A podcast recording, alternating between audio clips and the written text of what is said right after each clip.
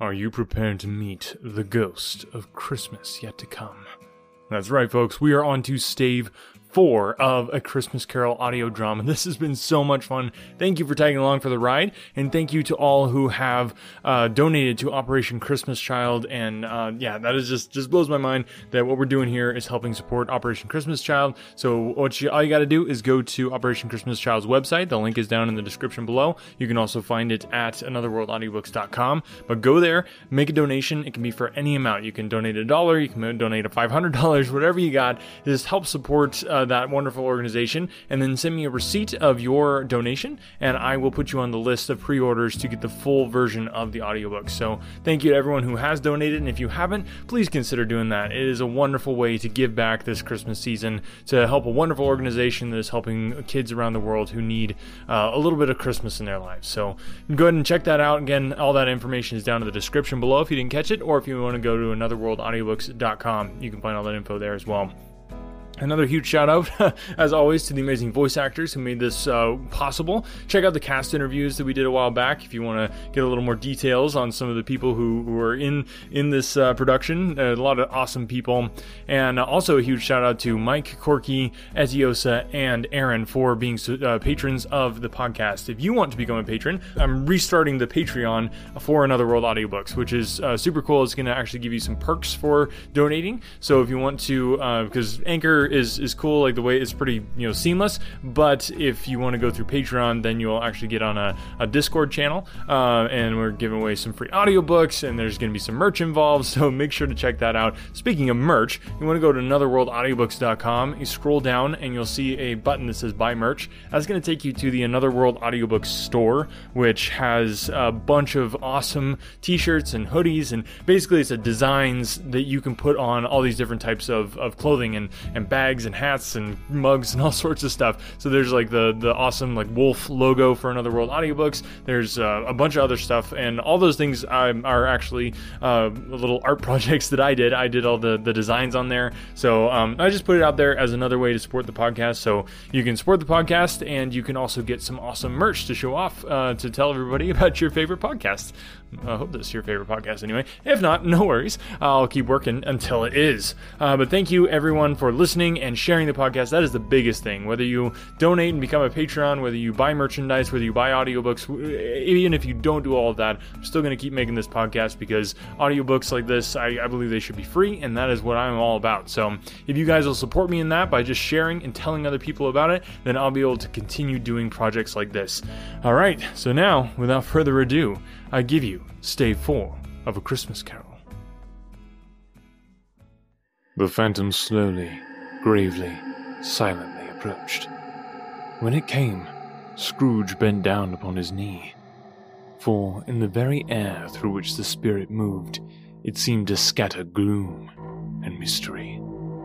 It was shrouded in a deep black garment which concealed its head, its face, its form, and left nothing of it visible save one outstretched hand. But for this, it would have been difficult to detach its figure from the night and separate it from the darkness by which it was surrounded. He felt that it was tall and stately when it came beside him, and that its mysterious presence filled him with a solemn dread. He knew no more, for the spirit neither spoke nor moved. I am in the presence of the ghost of Christmas yet to come? I am. You were about to show me shadows of the things that have not happened but will happen in the time before us. Is that so, Spirit? It is. Oh, ghost of future, I fear you more than any spectre I have seen. But as I know your purpose is to do me good, and as I hope to live to be another man from what I was, I am prepared to bear you company and do it with a thankful heart. Come. Lead on. Lead on. The night is waning fast, and it is precious time to me, I know. Lead on, spirit. The phantom moved away as it had come towards him. Scrooge followed in the shadows of its dress, which bore him up, he thought, and carried him along. They scarcely seemed to enter the city, for the city rather seemed to spring up about them and encompass them of its own act. But there they were, in the heart of it, on change amongst the merchants, who hurried up and down and chinked the money in their pockets and conversed in groups and looked at their watches and trilled thoughtfully with their great gold seals and so forth, as Scrooge had seen them often. The spirit stopped beside one little knot of businessmen. Listen well, Ebenezer Scrooge. Oh, I don't know much about it either way. I only know he's dead. Hmm. When did he die? Last night, I believe. Why? What was the matter with him? I thought he'd never die. God knows. What has he done with his money? Oh, I haven't heard. Left it to his company, perhaps. He hasn't left it to me. That's all I know. it's likely to be a very cheap funeral, for upon my life, I don't know of anybody to go to it. Suppose we make up a party and volunteer. Uh, I don't mind going if a lunch is provided, but I must be fed if I make one. Well, I am the most disinterested among you, after all, for I never wear black gloves and I never eat lunch. but off to go if anybody else will. When I come to think of it, I'm not at all sure that I wasn't his most particular friend, for we used to stop and speak whenever we met. Spirit, I know these men. Of whom are they speaking? Um. How are you? Now I am. Well, Scratch got his own at last, hey? So I'm told. Cold, innit? Ha ha! Seasonable for Christmas time. You're not a skater, I suppose. No, no, something else to think of. Good morning. Scrooge was at first inclined to be surprised that the spirit should attach importance to conversations apparently so trivial. But feeling assured that they must have some hidden purpose, he set himself to consider what it was likely to be. They could scarcely be supposed to have any bearing on the death of Jacob, his old partner, for that was past, and the ghost province was the future. Nor could he think of anyone immediately connected with himself to whom he could apply them. But nothing doubting that to whomsoever they applied, they had some latent moral to his own improvement, he resolved to treasure up every word he heard, and everything he saw, and especially to observe the shadow of himself when it appeared. For he had an expectation that the conduct of his future self would give him the clue he missed, and would render the solution of these riddles easy. He looked about in that very place for his own image, but another man stood in his accustomed corner and though the clock pointed to his usual time of day for being there, he saw no likeness of himself among the multitudes that poured through the porch. It gave him little surprise, however, for he had been revolving in his mind a change of life, and thought and hoped he saw his newborn resolutions carried out in this.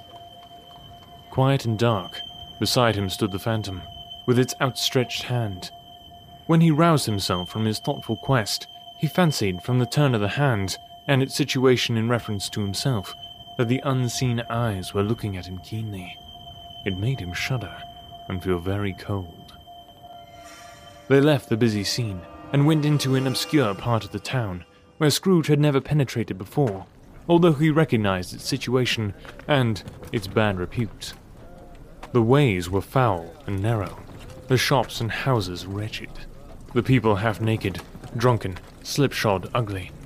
Alleys and archways, like so many cesspools, disgorged their offences of smell and dirt and life upon the straggling streets, and the whole quarter reeked with crime, with filth and misery.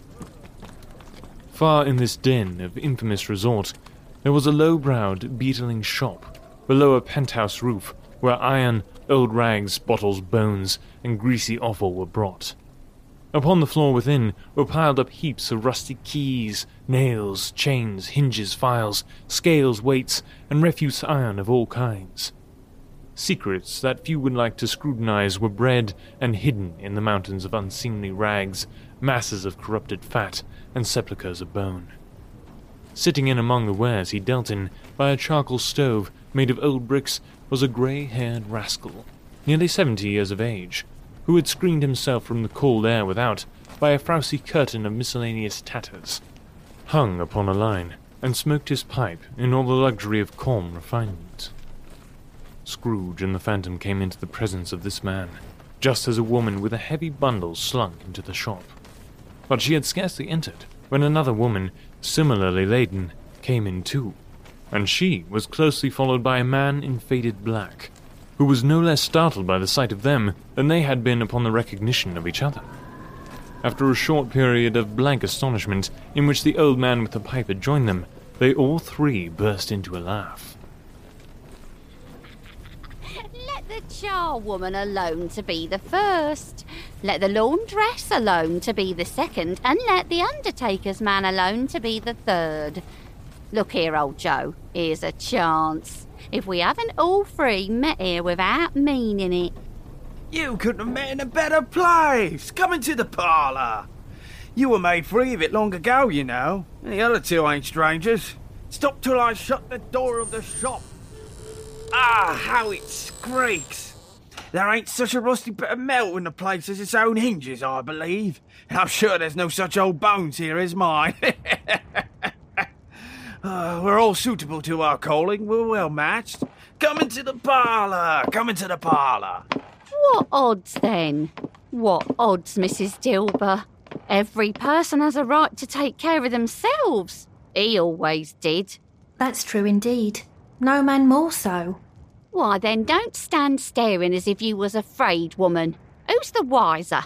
We're not going to pick holes in each other's coats, I suppose.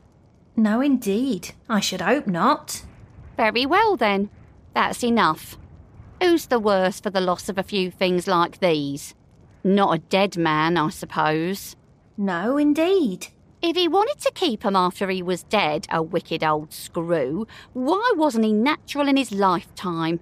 If he had been, he'd have had somebody to look after him when he was struck with death, instead of lying gasping out his last there, alone, by himself. It's the truest word that ever was spoke. It's a judgment on him. I wish it was a little heavier judgment, and it should have been, you may depend on it, if I could have laid my hands on anything else. Open that bundle, old Joe, and let me know the value of it. Speak out plain. I'm not afraid to be the first, nor afraid for them to see it. We know pretty well that we were helping ourselves before we met here, I believe. It's no sin. Open the bundle, Joe. Ah, nothing doing. Open mine first, Joe. Let's see. What have we got here? Hmm, a CO2, a pencil case, a pair of sleeve buttons, and a brooch of no great value. Seems that's all. That's your account, and I wouldn't give another sixpence if I was to be boiled for not doing it. Who's next? I'll go. I got me some fine sheets and towels, a little wearing apparel, two old fashioned silver teaspoons, a pair of sugar tongs, and a few boots. I always give too much to ladies. It's a weakness of mine, and that's the way I ruin myself. That's your account. If you asked me for another penny and made it an open question, I'd repent of being so liberal and knock off half a crown. And now undo my bundle, Joe. What do you call this? Bed curtains? Too right. Ha! Bed curtains. you don't mean to say you took 'em down, rings and all, with him lying there? yes, I do. Why not? You were born to make your fortune, and you'll certainly do it. I certainly shan't hold my hand when I can get anything in it by reaching out for the sake of such a man as he was. I promise you, Joe. Don't drop that oil upon the blankets now. His blankets? Who else's do you think? He isn't likely to take cold without 'em, I dare say. I hope he didn't die of anything catching, eh? Don't you be afraid of that. I ain't so fond of his company that I'd loiter about him for such things if he did. Oh, you may look through that shirt till your eyes ache, but you won't find a hole in it, nor a threadbare place. It's the best he had, and a fine one, too. They'd have wasted it if it hadn't been for me. What do you call wasting of it? Putting it on him to be buried in for sure. Somebody was fool enough to do it, but I took it off again. If calico ain't good enough for such a purpose, it isn't good enough for anything. It's quite as becoming to the body. He can't look uglier than he did in that one. Right then, here's what's yours. this is the end of it, you see. He frightened everyone away from him when he was alive to profit us when he was dead. Spirit, I see. I see. The case of this unhappy man might be my own. My life tends that way now. Merciful heaven, what is this? He recoiled in terror, for the scene had changed, and now he almost touched a bed. A bare, uncurtained bed, on which, beneath a ragged sheet, there lay a something covered up, which, though it was silent, announced itself in awful language. The room was very dark, too dark to be observed with any accuracy, though Scrooge glanced round it in obedience to a secret impulse, anxious to know what kind of room it was. A pale light, rising in the outer air, fell straight upon the bed, and on it, plundered and bereft, unwatched, unwept, uncared for, was the body of a man. Scrooge glanced toward the phantom. Its steady hand was pointed to the head. The cover was so carelessly adjusted that the slightest raising of it, the motion of a finger upon Scrooge's part, would have disclosed the face. He thought of it, felt how easy it would be to do, and longed to do it, but had no more power to withdraw the veil than to dismiss the spectre at his side. Oh,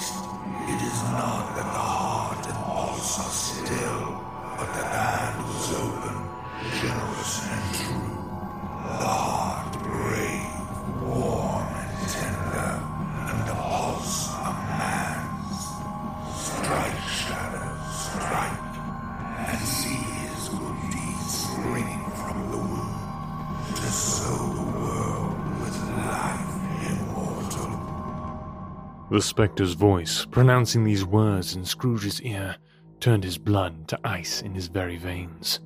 He thought, if this man could be raised up now, what would be his foremost thoughts? Avarice? Hard dealing? Griping cares? They had brought him to a rich end, truly. He lay in the dark, empty house, with not a man, a woman, or a child to say that he was kind to me in this or that, or for the memory of one kind word, I will be kind to him.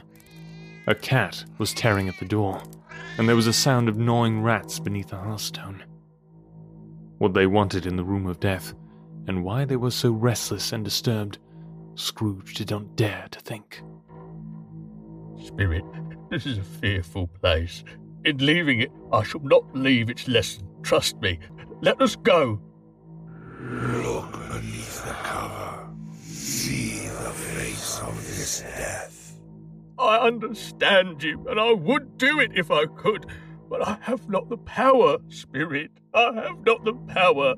If there is any person in the town who feels emotion caused by this man's death, show that person to me, Spirit. I beseech you. The phantom spread its dark robe before him for a moment, like a wing, and withdrawing it, revealed a room by daylight, where a mother and her child were. She was expecting someone, and with anxious eagerness, for she walked up and down the room, started at every sound, looked out from the window, glanced at the clock, tried, but in vain to work with a needle, and could hardly bear the voices of the children in their play. At length, the long expected knock was heard. She hurried to the door and met her husband, a man whose face was careworn and depressed, though he was young. There was a remarkable expression in it now, a kind of serious delight of which he felt ashamed, and which he struggled to repress. He sat down to the dinner they had been boarding for him by the fire. What news, my love? Is it good or bad? Bad. We are quite ruined. No. Uh, there is hope yet, Caroline. If he relents, there is. Nothing is past hope if such a miracle has happened. He is past relenting. He is dead. Oh, thank God. Forgive me for saying so, but. What the half drunken woman whom I told you of last night said to me when I tried to see him and obtain a week's delay, and what I thought was a mere excuse to avoid me, turns out to have been quite true. He was not only very ill, but dying then. To whom will our debt be transferred? I don't know. But before that time, we shall be ready with the money. And even though we were not, it would be a bad fortune indeed to find so merciless a creditor in his successor. We may sleep tonight with light hearts, Caroline. Spirit, let me see some tenderness connected with a death, or that dark chamber, spirit, which we left just now, will be forever present to me. The ghost conducted him through several streets familiar to his feet, and as they went along, Scrooge looked here and there to find himself, but nowhere was he to be seen. They entered poor Bob Cratchit's house, the dwelling he had visited before, and found the mother and the children seated round the fire. And he took a child and set him in the midst of them. The colour hurts my eyes. They're better now again. It, it makes them weak by candlelight. And I wouldn't show weak eyes to your father when he comes home for the world. It must be near his time. Past it, rather. But I think he's walked a little slower than he used these last few evenings, Mother. I have known him walk with. I have known him walk with Tiny Tim upon his shoulder very fast indeed. And so have I, often. And so have I. Me too. Me too. But he was very light to carry, and his father loved him so much that it was no trouble. No trouble. And there is your father, at the door. Hello, my lovelies. My, my, how sober you all look. Cheer up then. Don't mind it, father. Don't be grieved. I'm all right, child. Just the cold in my eyes. That's all. Mrs. Cratchit, Martha, excellent work. You should be done long before. long before Sunday comes round. Sunday. You went today then, Robert? Yes, my dear. I wish you could have gone. It would have done you good to see how green a place it was. But you'll see it often. I promised him that I would walk there on a on a Sunday. My little little child. My little child.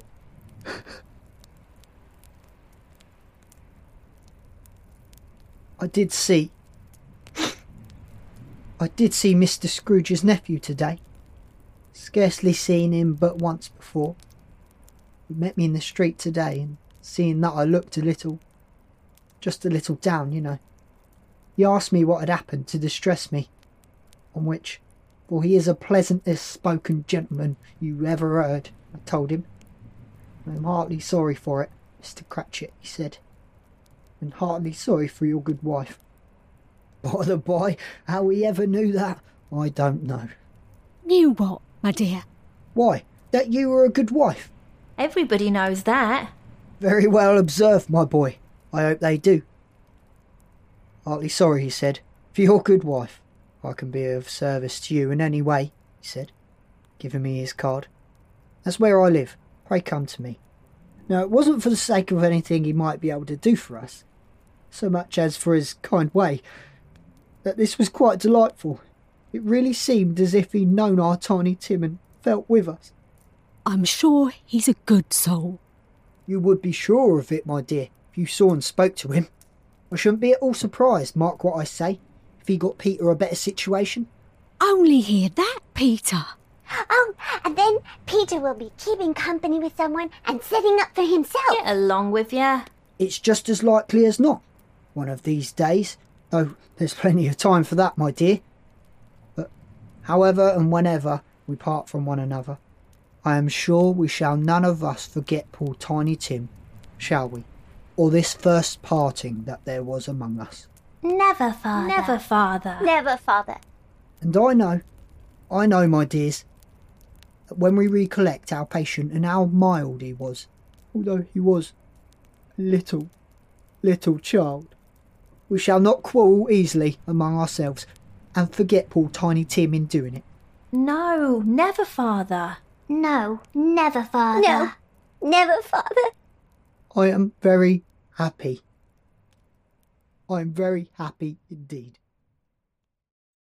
Spectre, something informs me that our parting moment is at hand. I know it, but I know not how. Tell me what man that was whom we saw lying dead. The ghost of Christmas yet to come conveyed him, as before, though at a different time, he thought. Indeed, there seemed no order in these latter visions, save that they were in the future, into the resorts of businessmen, but showed him not himself. Indeed, the spirit did not stay for anything, but went straight on, as to the end just now desired. Spirit, wait! This corpse through which we hurry now is where my place of occupation is and has been for a length of time. I see the house. Let me behold what I shall be in days to come. What you seek is not there. The house is yonder. Why do you point away? What you seek is not there. Scrooge hastened to the window of his office and looked in. It was an office still, but not his. The furniture was not the same, and the figure in the chair was not himself. The phantom pointed as before. He joined it once again, and wondering why and whither he had gone, accompanied it until they reached an iron gate. He paused to look round before entering. A churchyard. Here, then, the wretched man whose name he had now to learn lay underneath the ground. It was a worthy place, walled in by houses, overrun by grass and weeds, the growth of vegetation's death, not life, choked up with too much burying, fat with repleted appetite. A worthy place indeed. The spirit stood among the graves and pointed down to one. Scrooge advanced towards it, trembling. The phantom was exactly as it had been, but Scrooge dreaded that he saw new meaning in its solemn shape. Before I draw nearer to that stone to which you point, answer me one question. Are these the shadows of the things that will be, or are they shadows of things that may be only?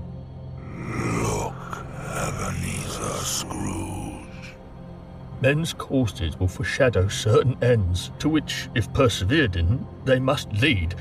But if the courses be departed from, the ends will change. Say it is thus with what you show me.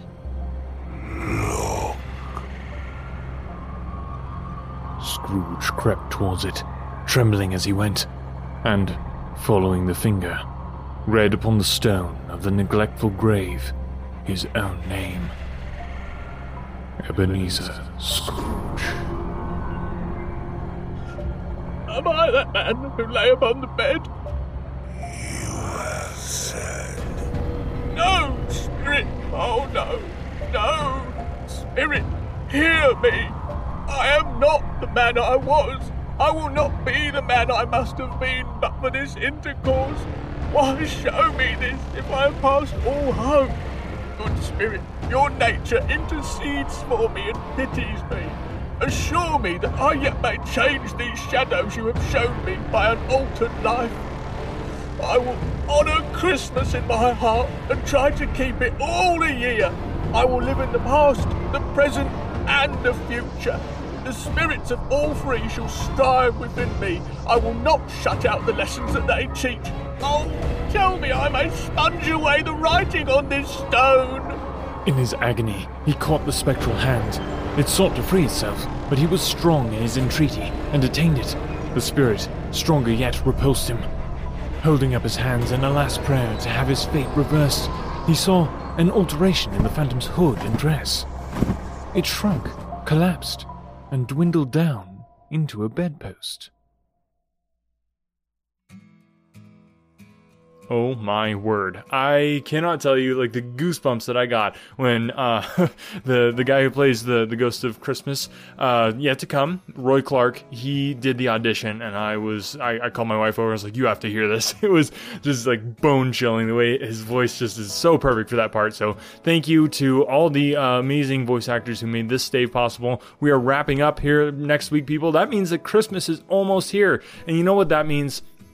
It means that now is the time to give back. So if you haven't done it yet, please, please go to Operation Christmas Child, make a donation, bring some Christmas cheer to the people who are in need the most. So, I, and, and, every little bit counts. If you want to donate a dollar, if you want to do, donate five dollars, whatever it is, just go to Operation Christmas Child, donate, and then send me the receipt, and I will put you on the list for the pre-order of the full version of the audio drama. So it's really cool listening to these, you know, stave by stave, and kind of building up the the suspense and all that sort of thing. But just wait till you hear it all as one seamless, beautiful production. It is amazing. So if you haven't done it already, go to Operation Christmas Child, donate, uh, send me the receipt, and I'll put you on the list to get that free full version of a Christmas Carol audio drama.